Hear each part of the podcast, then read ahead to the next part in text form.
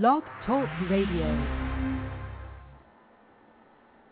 Don't mind if you got something nice to say about me. That I enjoy an accolade like the rest. That you could take my picture and hang it in. Good morning and welcome to Solutionz Live Business Edition. I'm your host, Chicke Fitzgerald, coming to you from Tampa, Florida. Solutionz Live provides practical advice from authors and experts on a wide range of topics for professionals to help you. Good morning, and sorry for the abrupt cutoff, but we are going to have an abbreviated show today. And it is Tuesday, the 21st of April, and uh, I am in Tampa, and I've got my host, Chris Bradshaw, in Dallas, Texas. Good morning, Chris. Good morning, Chicke. We have beautiful weather here in Dallas. And Well- I, you always have beautiful weather. well, we do actually. It's a gorgeous day. We've got uh, puffy clouds that uh, have a little hint of moisture in them, but uh, I think we're going to have another gorgeous day here. Well, we have got a great show today, albeit a little bit shorter than usual.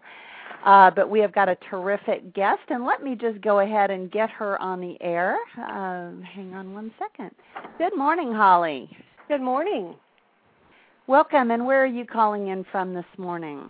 I am in sunny San Diego this morning. Oh, wow, so it's early. it is early here, but it's still already a gorgeous day. Is the sun up yet? Oh yes.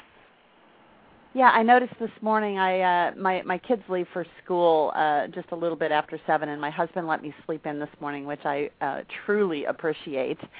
And uh, but I noticed how light it was uh, at just a few minutes after seven. So uh, I I love this time of the year, and uh, it's actually quite cool here in Florida, uh, based on what it's going to be later in the year. So we are having San Diego weather today. There you go.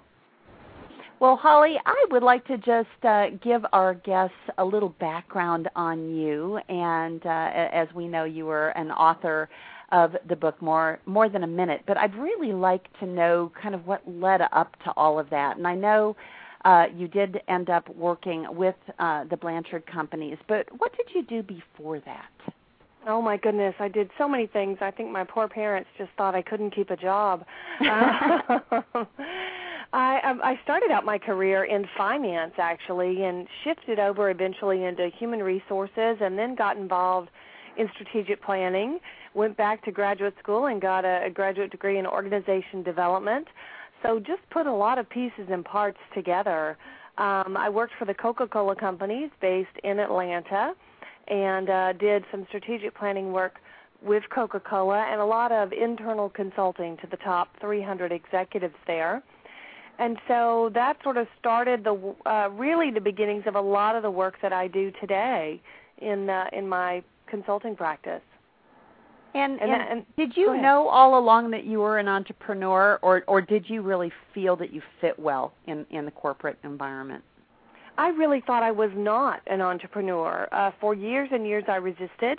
Um, um, primarily, I think it was sort of financial risk adversity. Um, I was concerned about that. I've been the breadwinner in my family pretty much from the beginning, and um, I was very this is a familiar concerned. story. Yeah, yeah. And uh, I thought, you know, there was stability in corporate America.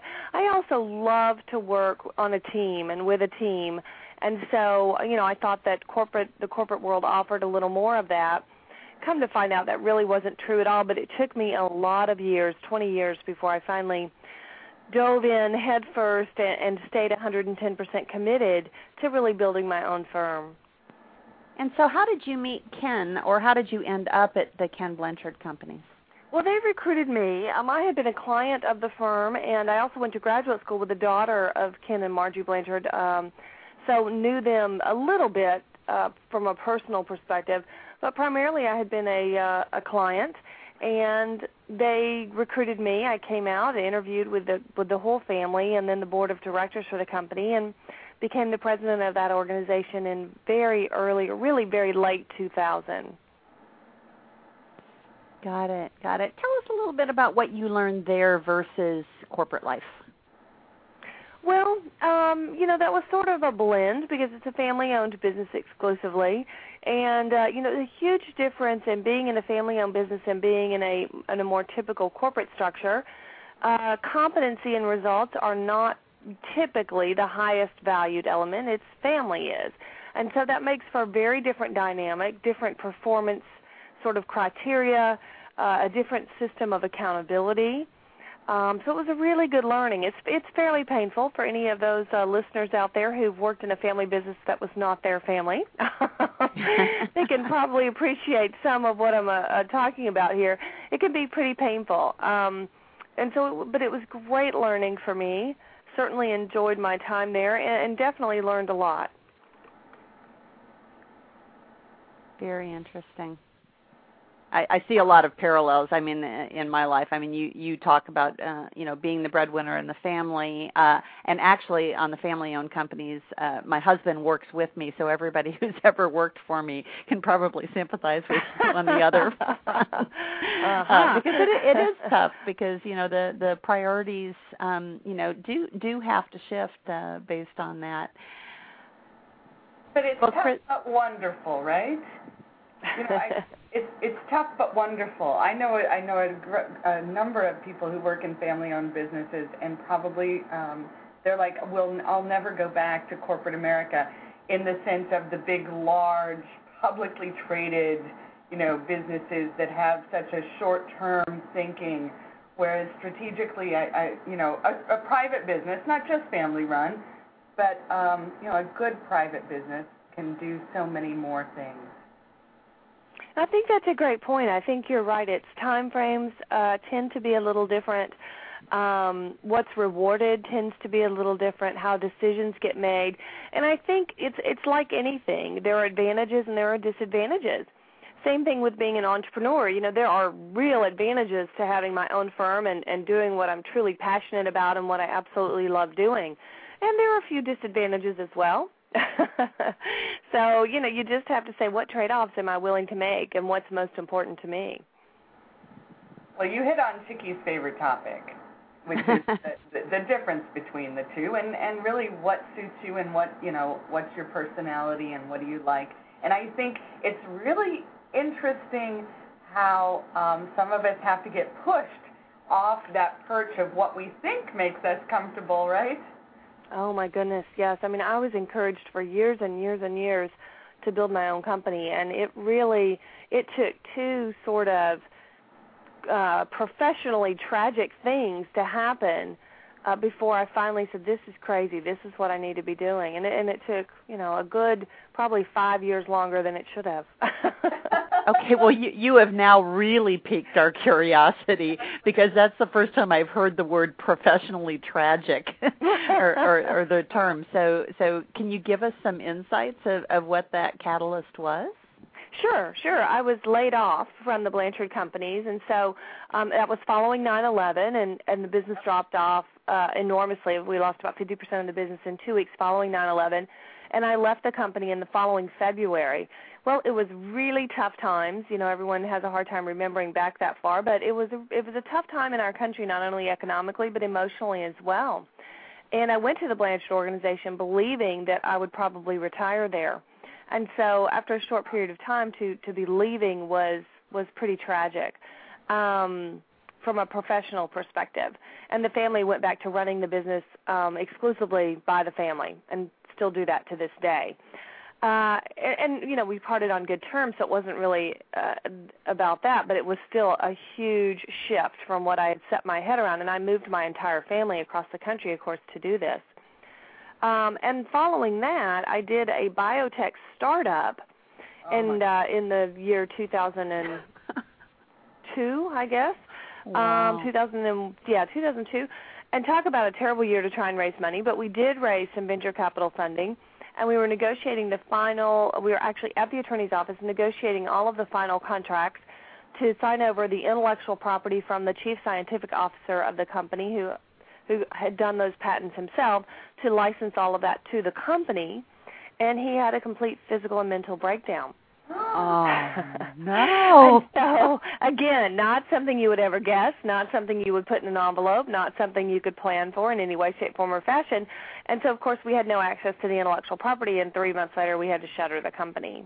His family decided not to release it, you know, with him sick, right. and uh, unfortunately, he stayed sick for a very, very long time. Oh. So those were my professionally tragic events. You know, uh, really difficult and tough, and so much of our persona is wrapped up in what we do and how we do it. And uh, to have those two things happen in the course of really a couple years, oh, makes you wonder. wow.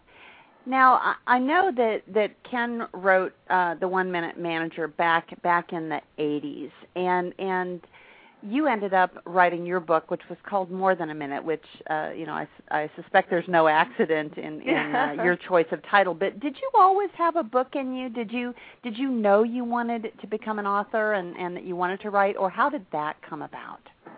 Those are great questions, and I would say no. I don't think I knew. Um, I was really sort of nagged, pushed, and prodded into writing the book from clients and colleagues and friends.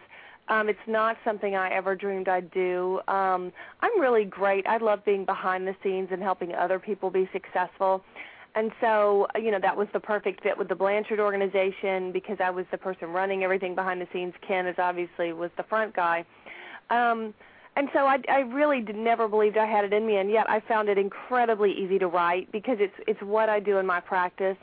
Uh, the book starts with strategic planning and moves through, you know, communications internally, informing, engaging, and inspiring people, um, giving feedback appropriately, and then learning and unlearning, which I think is going to be probably one of the greatest challenges for leaders in the upcoming mm-hmm. years is unlearning because of the pace that we we move at and the rate of change. Yeah. Um, but no, I, I don't think I really believed I had it in me. I, I truly was pushed and prodded. Finally, one of my clients sat down and said, "You have absolutely, positively got to do this." and I spoke with a couple of agents, and I was very lucky because of my background and some of the credentials that I had. I was able to find an agent very quickly um, and progress uh, pretty rapidly. I didn't have a lot of the heartache that I see, you know, so many authors have to go through. So I was very, very blessed in that regard. So, um, can you talk a little bit more about that book and what key elements of it, um, and what came after that? Sure, sure. About the human factor. Can you explain? Yep. The Human Factor is my firm, and I've actually had that off and on for 15 years. You know, I would always use it as a as a backup in between jobs, or uh, if a great gig came along, then That's you know a that. Great name. well, you know, 15 years ago, I think because I had come out of finance and some other aspects of, of a company, and you know, it's kind of it's the people, stupid. Uh, right. You know, you can do a whole lot of other things, but if you don't consider the people, um, you know, and, and I kind of grew up during the total quality management time frame, you know, where 78% of all those projects failed uh, because they didn't consider the people. Uh, right. You know, it was it was also mechanized. Um, so that's where that came from and, and again I've had that off and on for 15 years and that's that's my firm that I do all my work through. Um, and the book really starts with the process that I came up with and, and continues to get modified and, and evolve over the years around strategic planning and what are the core questions that you have to ask to get really clear on winning in a business. And this can be done at a team level, by the way, and even really most elements of it can be done at an individual level. And then certainly at a corporate level. So this is the actual work I do with multi-billion dollar clients globally on uh, you know, why do we exist? How will we behave? What's our value to key stakeholders? Where are we going? Where are we today? Where should we focus our energies, etc. Um, so the book is really up-to-date methods and practices um, includes reminders, checklists, frameworks, and I'm constantly reminding people in the book there's no one right way. There's no one perfect way. I'm not a real big believer in best practices. I'm a big believer in winning practices. Um, but your system is set up to produce exactly what it produces today, and so you need to think about that. And what are you going to change in the system if you want to produce something differently? So is it that, I'm sorry. Go ahead. Go ahead. No, go ahead. I was just going to say, you're going into large corporations mostly, and is it the case that over time they just get, is it myopic, or they forget why they're there, or someone had a great idea that was tangential and then somehow that became the focus instead of the core? I mean, why do they have to be reminded, and what why do they be brought back? Well, and actually, about half my work is in large companies, and half is in uh, small startup to mid-sized businesses. So it's a wonderful diversity and variety, and it's really the same issues in almost any size company. Okay. Um, yeah, it's fascinating. Us darn humans. Uh, right. You know, I I see a couple of things that that mostly get in the way today. N- number one is the notion, the assumption that's pretty deep in most people's brains today that speed is more important than anything else. Uh-huh. Um, and so people are willing to do it over instead of take the time to do it right. Right. And we're and just you couple that with the notion that we are so driven by the visual. Adult humans are incredibly visual creatures, um, mostly driven by what's in front of us all the time, and thus the the uh, popularity of the PDA. And so people literally will spend time looking at their their PDA or their cell phone doing their emails when in fact that's not the best use of their time. You right. know, you really did not win the Nigerian lottery again this week. Uh, oh, I'm pretty sure I did. yeah. Or you had a relative that died in the UK and left you a million pounds if you just give me your bank account number, right? Um, you know, but in my sessions, oftentimes I'll have CEOs. I'll say, everyone, take out your PDA and go ahead and pull up for me your top three strategies or your top three business objectives. And I got to tell you, almost no one can ever do it. Now think about that for just a minute, and yet you're staring at that darn device the majority of your day, and the most important right. things aren't on it. My job is to sort of be the nag, um, the siren, the the person that helps get the right things on your radar and keeps them there. Gotcha. Oh, I like that. I like that. So, so uh, some some little developer somewhere is now off developing a new iPhone app for uh, for Holly's nagging. I love it. there it. you go. I can do all sorts of sounds and everything. hey, I think we've got a new business there. I, I you know, I'm I'm the idea a minute girl, so I think you there and you I go. would get along really, really well here, Holly. you know, Holly, you said something a little bit earlier that really intrigued me, and that was the piece about uh, you know learning new management uh, strategies, but more importantly, unlearning. Can mm. you talk to us about that? Sure. Sure. You know, the more successful we are, the more we're going to do the same things over and over. The more we work to prove ourselves right, and our brain is set up to rationalize away any contrasting data and to work really hard to prove ourselves right continuously. Yep. And I could talk a lot about the function of the brain and the neurophysiology of it is, is fascinating, and that's where my postgrad work is and, and what I'm truly interested in, how and why we work the way we work at work. Um, but proving ourselves right is really important to us as successful adult humans. It's only when we fail that often we pause and say, "Gosh, what if I had done it differently? There was another approach, etc." And again, the faster we go, the more we're doing this, and the faster we're moving through that process in the brain to prove ourselves right and to not really think, to not pause and, and, and consider the data and the meaning and the assumptions and the beliefs that we're forming. And so we're constantly doing that. So it's very hard for us to unlearn. I mean, think about for just a minute. What business today is doing things exactly the same way as they were a year ago? Probably not very many. and if they are, they probably won't be around much longer because everything changed. Everything changed. C- customer expectations changed, markets changed, access to capital changed, employee loyalty changed. I mean, we just went through a year of massive and significant change with all stakeholders.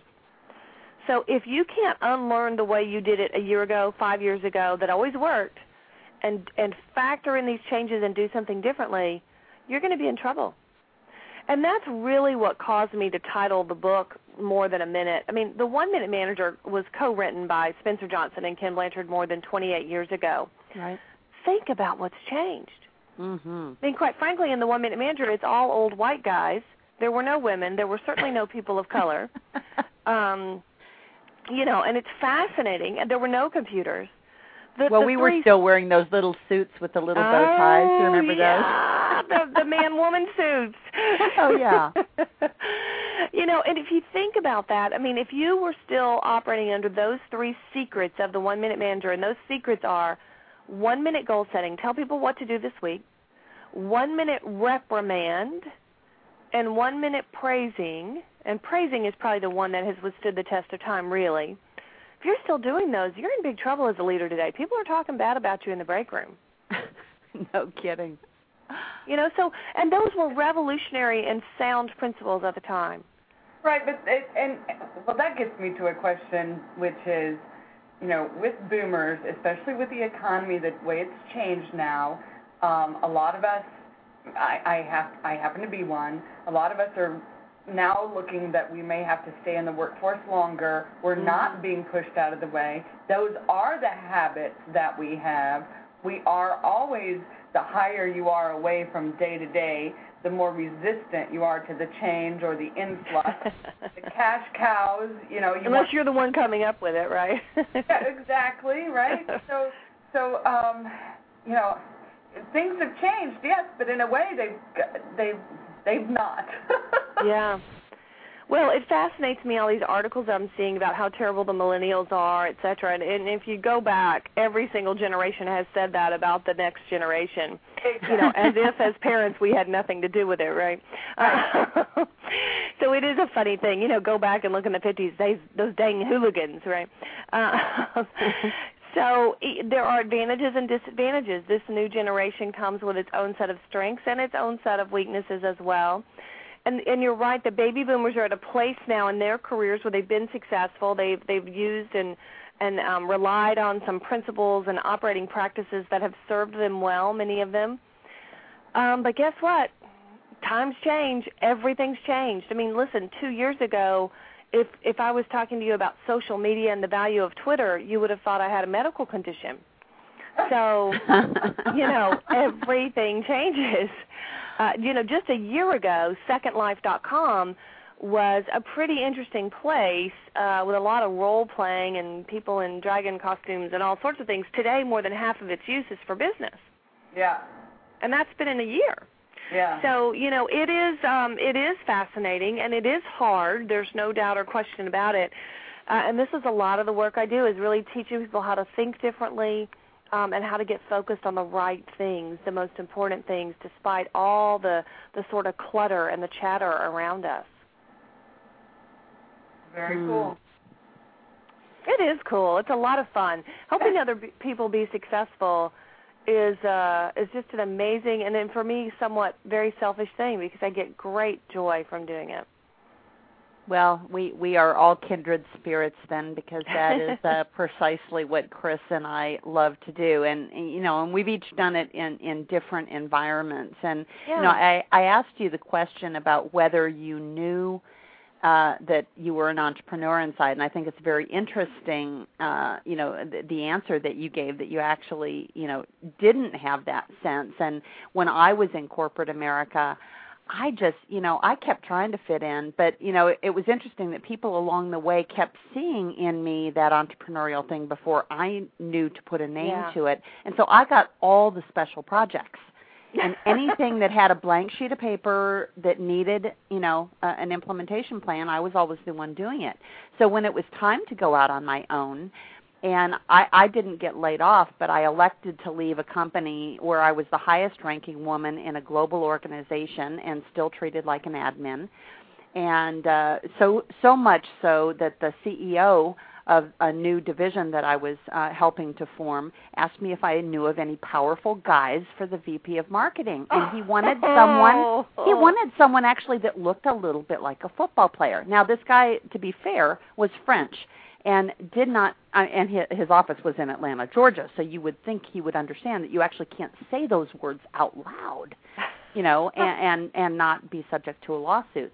But that was my impetus for leaving corporate life. And my mother had just had a stroke, so I went off uh, for a, a month or so to to help get my dad oriented and and getting the care situated for her.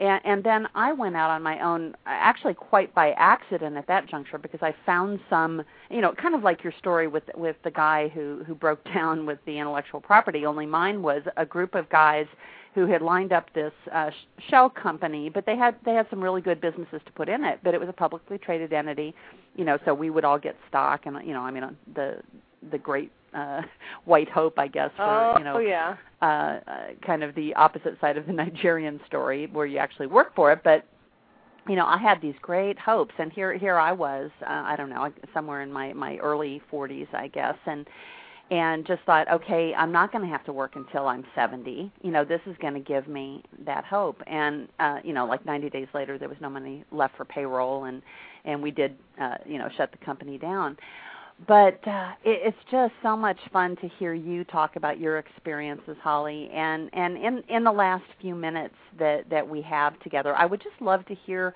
what's next for you. You know, is is the human factor going to take you for the you know for the rest of your career? And and do you want to spend the rest of your career doing this, or is there is there something else on your horizon that that is your dream?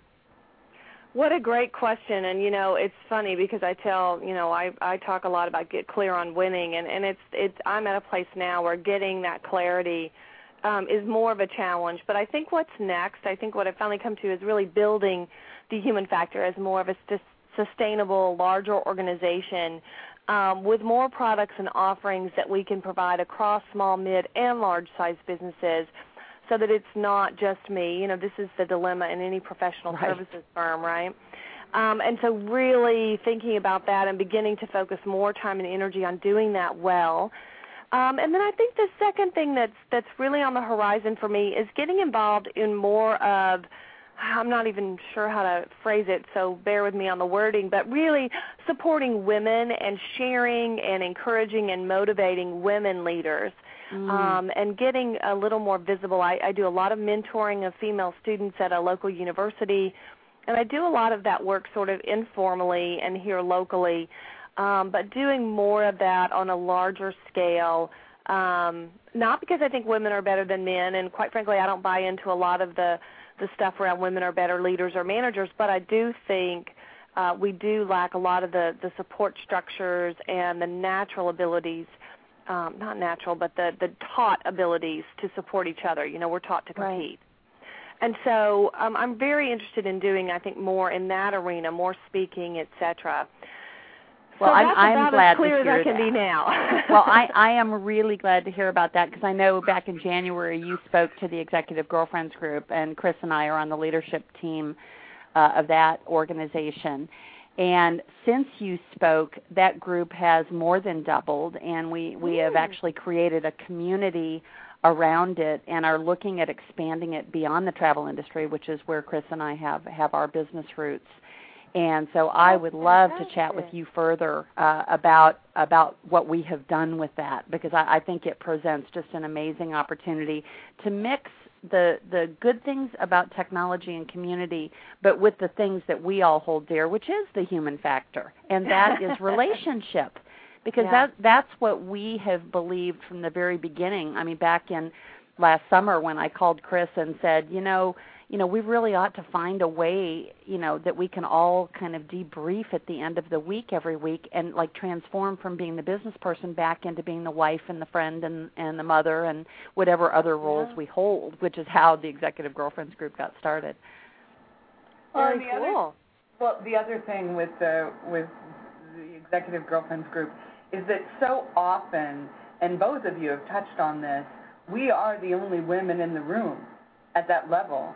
So we have no peers right. to talk to, especially if we're in smaller businesses, and Yeah. no one to share those challenges with that are kind of sometimes unique to women.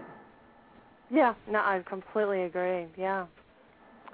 Well, that is, um, you know, I, I think that that is something that we can talk about in the future because, you know, Holly, I, I went through the same thing that you were talking about uh, three years of, ago of looking at my business, which, you know, I've had my own consulting firm for 13 years, and I thought, you know, how am I ever going to retire? You know, because really the firm is me, even though I took Yeah. great pains not to have the name be, you know, Chicke Uh-huh. Fitzgerald Enterprises. Um, you know, wanted to be able to create something lasting, uh, create a legacy, create something that someone else can step into, and not necessarily my children. Um, but uh, you know, I would love to have some more dialogue with you, uh, you know, on another occasion, perhaps on this show, in talking about entrepreneurialism, because I think you hit on some really, really critical points. And even though you do uh, the bulk of your consulting with corporate clients, I think that there there's a real need at our level of business owners, uh, you know, who are trying to figure out what it is that they're going to want to do long term, and having that transition plan.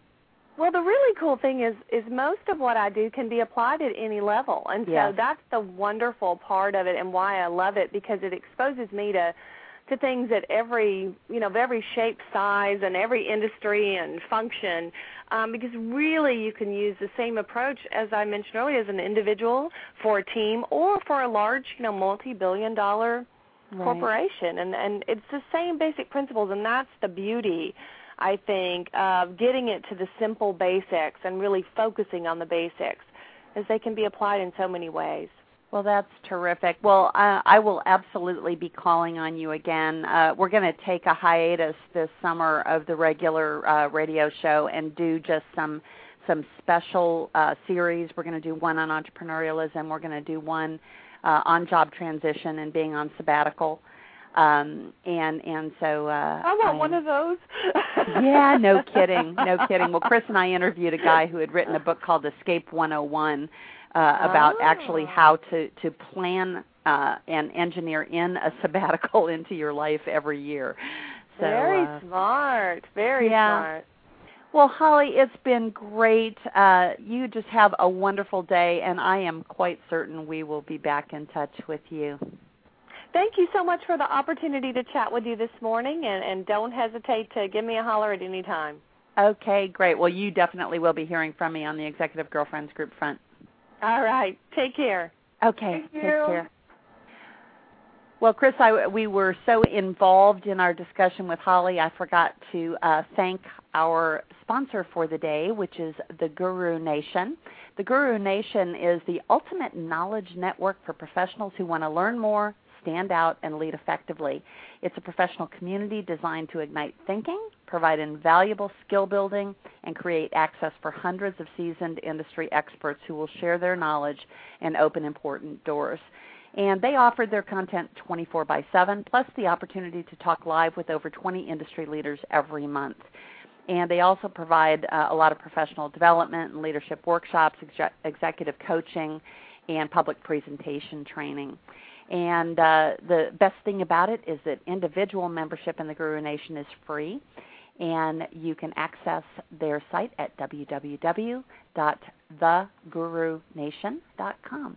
And uh, Chris, I'm hoping to have uh, actually Amy Dorn uh, Copeland, uh, the co-creator of the Guru Nation, uh, on the show soon. So I'm really looking forward to that. But you know, I thought what we would do just in, in the remaining half hour that we have is to talk a little bit. Uh, well, uh, you know, I'd like to reflect first of all on, on what Holly said this morning.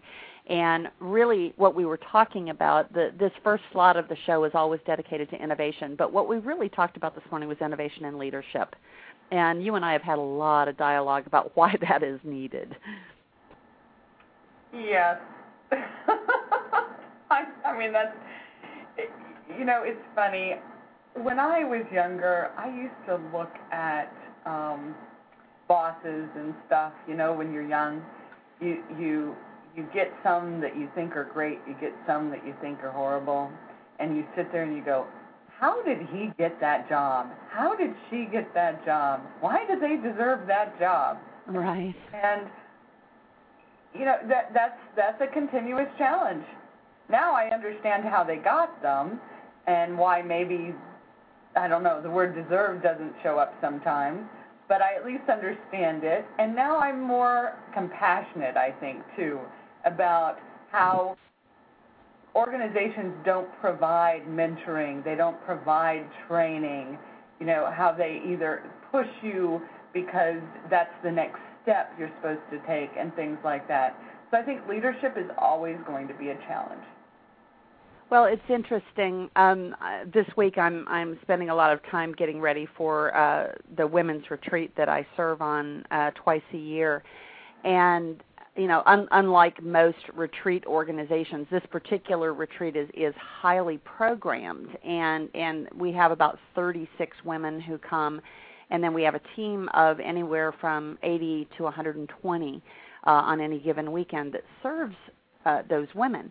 Right. And the the team is broken up into all the different functions, and, and and it's almost a little mini business, if you will. I mean, it it, it only happens twice a year, so you you can't actually make it into a profit making venture uh, in its current form, uh, because that's not the intent. But the interesting thing is is that each each weekend that we serve, someone is tasked with being the leader of a particular function. And and this weekend I am the head of the dorm. So you know I'm I'm uh you know having to make sure everything goes smoothly in the dorm everything from you know cleaning toilets and getting the bathrooms ready to uh decorating the dorm and making sure that it works. But the way that this organization is structured is that you have to serve in a leadership role you know in each of the functional areas before you can actually end up being the leader of the weekend uh, you know, the director right. of, of the yeah. whole weekend.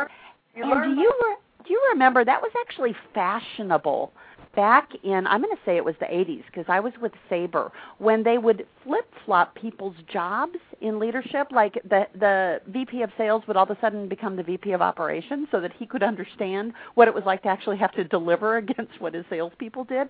Yeah. And I think it's really that it's a model that we haven't heard a, a lot about lately of rotating people through positions. Yeah. It's, and I don't know why. I mean, that just occurred to me. It doesn't have anything to do with anything Holly said, but no, it but, just occurred to me what a great model that is. Well, you know, and it, it's kind of the traditional management training program, right?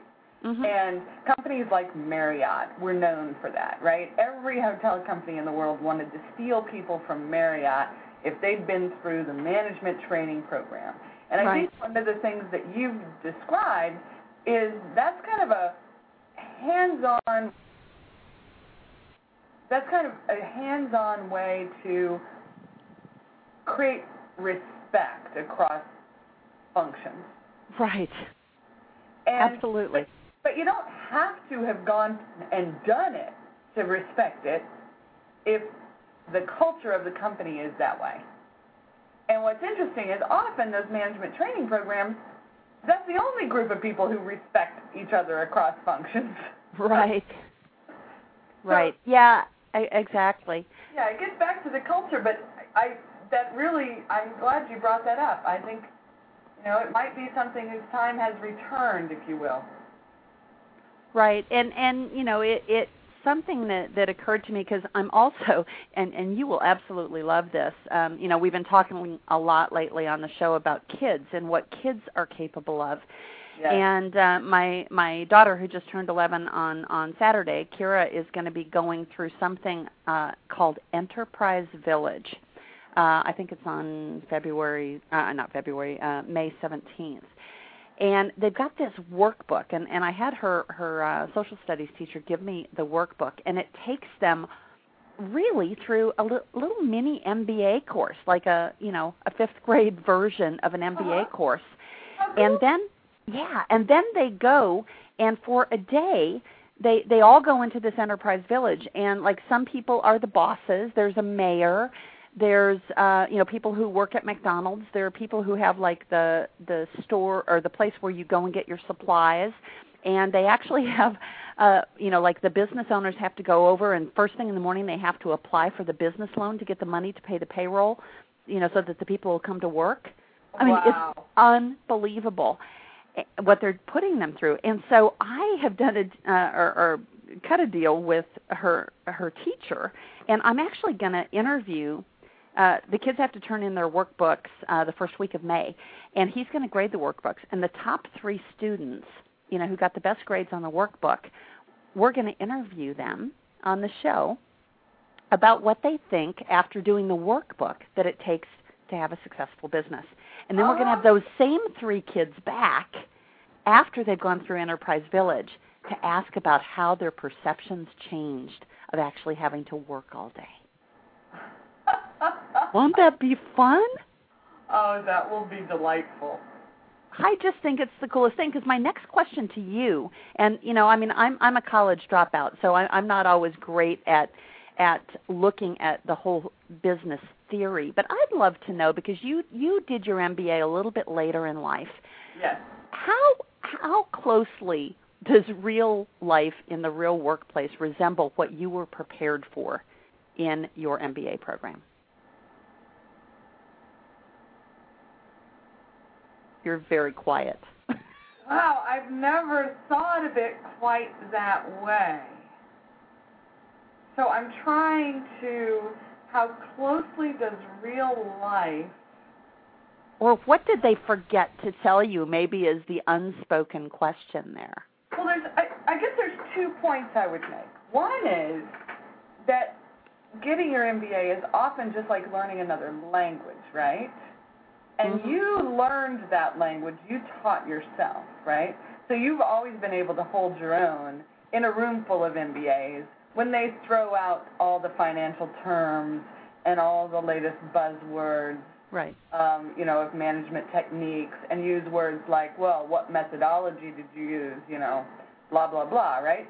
So right. part of it was just learning the lingo just like any industry in a sense right? So the travel industry has its lingo you know manufacturing has their lingo advertising has theirs blah blah blah right? So right. that was part of it the other thing though and i think the thing that really worried me and i think often is what causes MBAs to kind of lose their luster and then regain it on occasion. Uh-huh. Is that often people that go people go straight through school to get their MBA without any business experience at all. Right. And it has a way of of um, kind of creating a false sense of a command because you do understand the theory, right? But right. it all comes back to the human factor, right? Absolutely. So well, I'm. La- I'll tell you why I'm laughing well, because. Go ahead. Go ahead. Go ahead. And then I'll finish up with my one of my examples, and it, it might okay. just segue right in. Go ahead. Well, it it usually does, which is what is the beauty of our our relationship in this show, is uh you know Sergey, my my uh, soon to be nine year old. He when we got the Wii game, yeah. he mastered Wii tennis, and I mean he rocked. He beat everybody on Wii tennis, including the Wii tennis players themselves. And okay. he was so excited when Fidelia uh said, "Okay, Sergey, well let's go out and play tennis." And he grabbed the racket and he grabbed the ball and like he was sure he was just going to kick butt out there.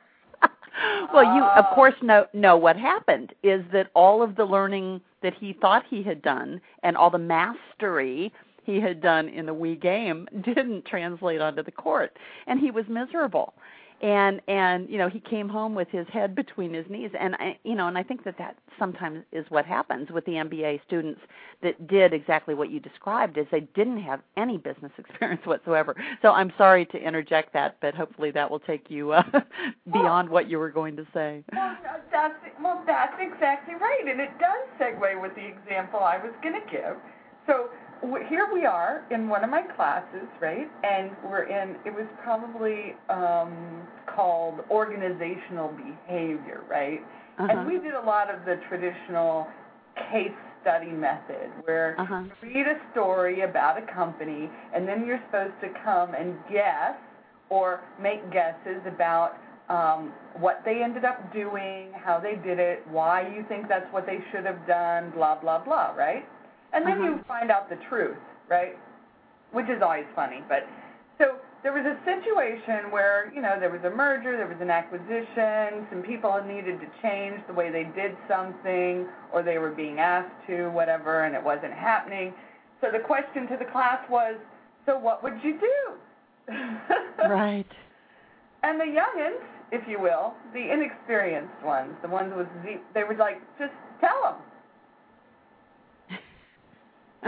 Seriously, they thought all they had to do was walk into a room and tell these people to change the way they'd been doing things for 20 years, walk away, and it would be done. They seriously, seriously didn't get it. And then they just wanted to fire them all. of course. Right? Wouldn't that be nice? Yeah. well, you know, you can do that, well, unless you're unless you're in a company in Europe. Well, in which case you can't. Well, in the U.S. you can do that, but then you have to hire a whole new group of people who's not going to do it any better. exactly. You know, so it, yeah. So I, so I don't know if I answered your question. I'm I'm very happy that I went and did it. I loved the place I did it at, and I loved the relationships, um, which still 15 years later are very strong Yes, you know, you're you're the one, and maybe you're the only one who talks about it. But uh, you know, I am amazed at how close you are with the people that you did go through that class with, and and you've been through all kinds of life events with them, and uh, you know, I think that you and John have actually traveled with with many of them. We have, we have, and you know, I think we are a bit unusual as a group in that, and our even our um, alma mater mentions our class and talks about it, huh. and still we're still very all very close, and um, it was just a wonderful experience. You know, and it had to be, you know, it it had to do with a lot of each of us as individuals, I'm sure, um, but yeah, I wouldn't give it up for the world. Well, you know, I, I didn't actually intend to talk about that this morning, but it just seemed uh, it seemed like it fit. Um, one of the things I wanted to do is to just, uh, you know, kind of take a look backwards at at the show. We've now done over 80 uh, broadcasts since we launched uh, the Solutionz Live Network on February 3rd, and that hardly seems possible that we're already, uh, you know, this far into it. But you know, the very first show we had on innovation and leadership was with Nancy Widmann. And you weren't co hosting with me then, and I'm not sure if you ever got to hear the show. But, um, you know, the thing that occurred to me this morning as I was looking back at the different people who had talked about leadership, particularly in the month of February, um, was Nancy uh, was with CBS Radio um, at a time when it was uh, just acquired by, I believe it was Westinghouse. And she wrote a book called I Didn't See It Coming. And it was the whole story of the impact of mergers and acquisitions on people at the top. And, you know, granted, CBS Radio is a very, very large organization, but I thought, you know, even though you haven't uh, perhaps listened to that broadcast, um, you know, you went through that even within the Las LasVegas.com organization. And, you know, I wanted to just briefly touch on what happens when you're a leader and you are responsible for part of the negotiations and part of the discussion, knowing in many cases that you're going to be out of a job at the end of it. So I just wanted to talk a little bit about the dynamics of that from how, how do you continue to lead an organization that is going through those kinds of, of discussions. And again, knowing that some of your people may not have jobs uh, due to redundancies, and, and certainly in your particular case, you were pretty sure that you weren't going to be the survivor of the leader of the merged organization. You know, I I really like this topic um, because one of the things I believe very strongly is that the only way to survive and the only way to thrive is to walk into any situation like that and look for the best solution to truly figure out what's best for the business. And if that means figuring out how to you know, leave, how to get rid of your job, how to transition a team out, how to do all of those things, that's what it takes to do it, right? You can't right. ever walk into work and be afraid of making the right decision. And if you do stand up there and make the right decisions, when the decisions are things like eliminating your own job, eliminating your own department, you know, letting go your your own staff or your division or whatever, there's an amazing amount of respect that you can acquire with that. Mm-hmm. And what you'll find is that because you have eased a very difficult transition, people will help ease yours as well. Right. And I, it's it's kind of karma, if you will, right? Mm-hmm. And being the, you know, the best thing you can do is be honest with people. I think the thing that frustrates me the most with many leadership styles is that they think the people that work for them are different than they are. okay?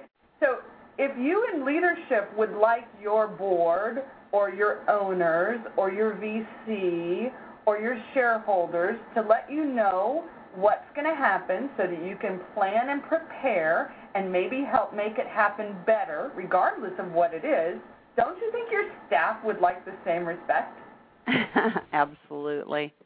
And so I think that is probably my pet peeve about mm. leadership when they think that, oh, well, just because Joe answers the phone in customer support, he doesn't need to know that he's not going to have a job in three months. Right, right. Well, you know that that kind of leads right into the next topic, uh, which on February 10th uh, we interviewed Joe Pine, who, uh, amongst other books, is the author of a book called Authenticity.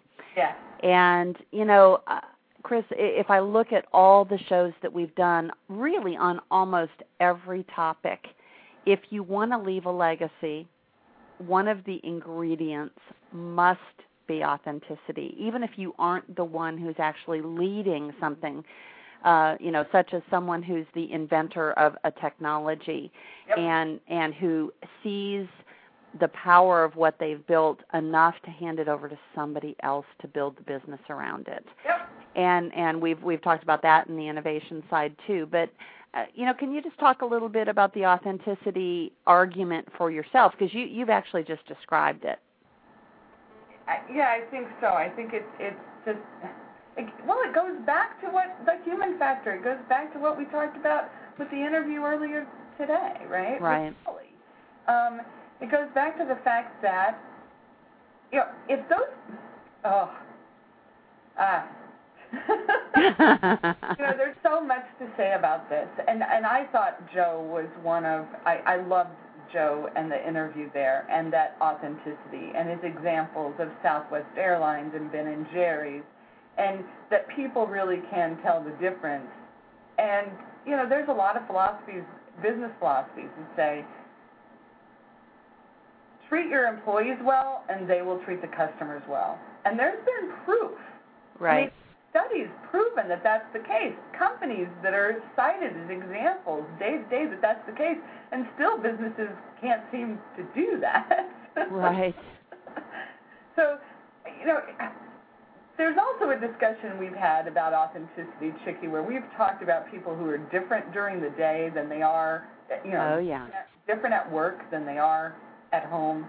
That they that they have a work persona and an off-work persona. yeah. And it's like they put on their Disney hat to go to work and become some kind of gruff, obnoxious asshole.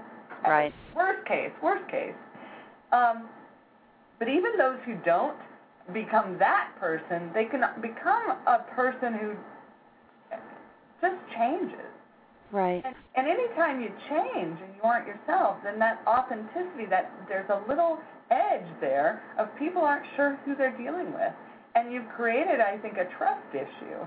And one of the things, in, you know, in order for to keep a company going, you've got to have trust so that people are willing to tell you that, hey, this business model's failing. Hey, the way we've been doing things isn't working. Hey, right. let's have a discussion about this so that people are willing to let you know that something over here is going crazy before you have to call in the fire department right? Absolutely. Well, and I think that gets back to what we were talking about with Holly about sometimes why we do enjoy working with executive women as much as we do. And I, I realize that there are women who who also do what you just described. They have, you know, their own persona outside of work, and in particularly if they're the only woman in the boardroom or or in uh, in the executive team, that they do, you know, put on that man suit and behave differently. But I, I think what what we've found certainly with our group on the executive girlfriends group is that most of those women know that they have permission to be themselves yeah. um, and, and to to be the person who can sit down and have a dialogue about something outside of work that is impacting their ability to focus and that that's not you know uh, forbidden and and you know it gets back uh, like you said to, well this we should have made Holly the um, the uh, sponsor of today's show because we keep mentioning her company, but it really does come back to the human factor. And you know, you use the word, uh, you know, the karma that gets created from that, and that kind of leads me to my next uh, guest that we had on February 17th, which was Bob Burg, the author of The Go Giver. And I got to tell you, um, and, and, actually the previous week, or, or um, the first week of our show, we interviewed his co-author, uh, John David Mann, and you know the meeting of Bob and and and John and and when I intersected in in their lives uh, over two years ago when they wrote that book.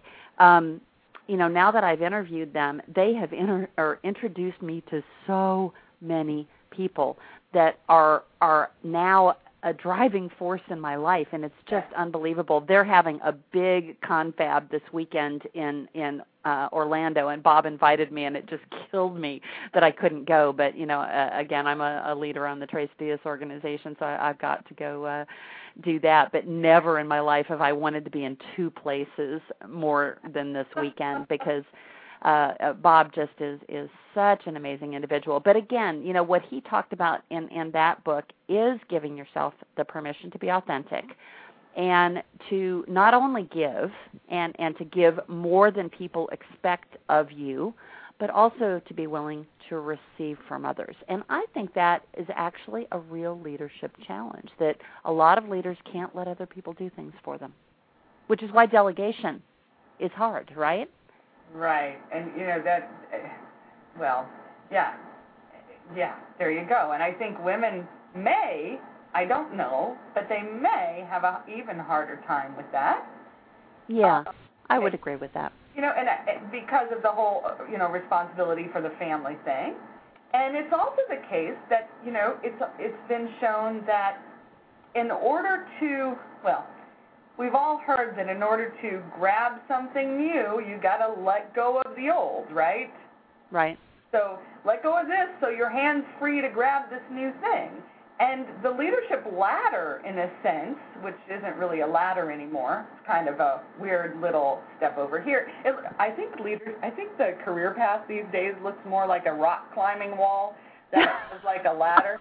So. Oh, I love that because you go sideways, you might go down a little bit to get a new handhold over here, this and that, right? So Oh, um, I love that, Chris. So, but but yeah, it's it's now see I lost my train of thought, but anyway, the whole That's point what happens when brilliance uh comes down on you. like, oh my gosh. But one one of the things about the go giver and one of those things about being authentic and be allowing yes, so it was letting people help, right?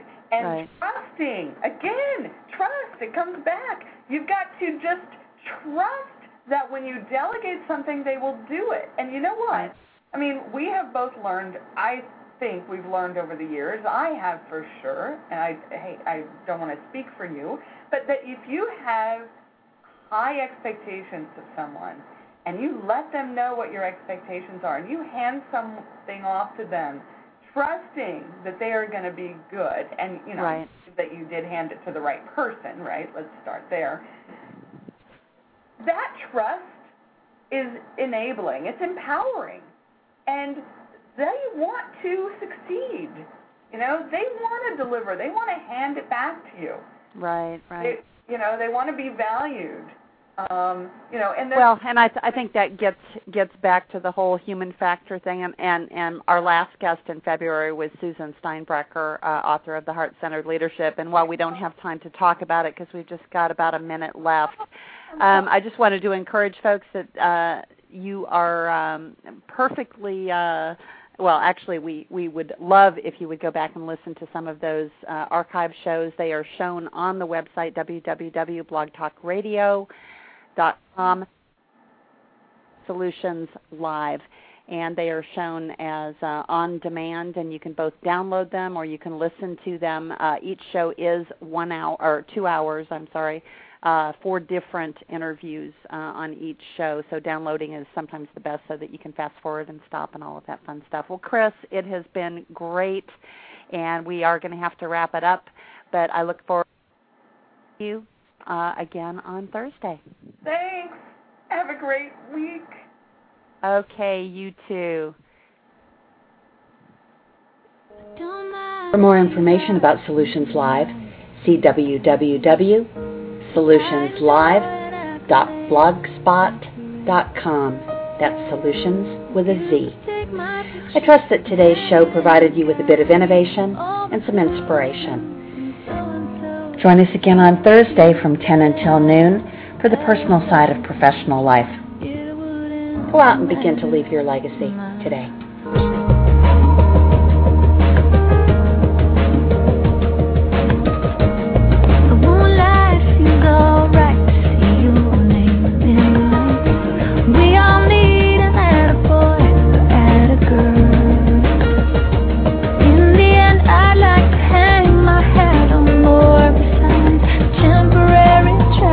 of this world.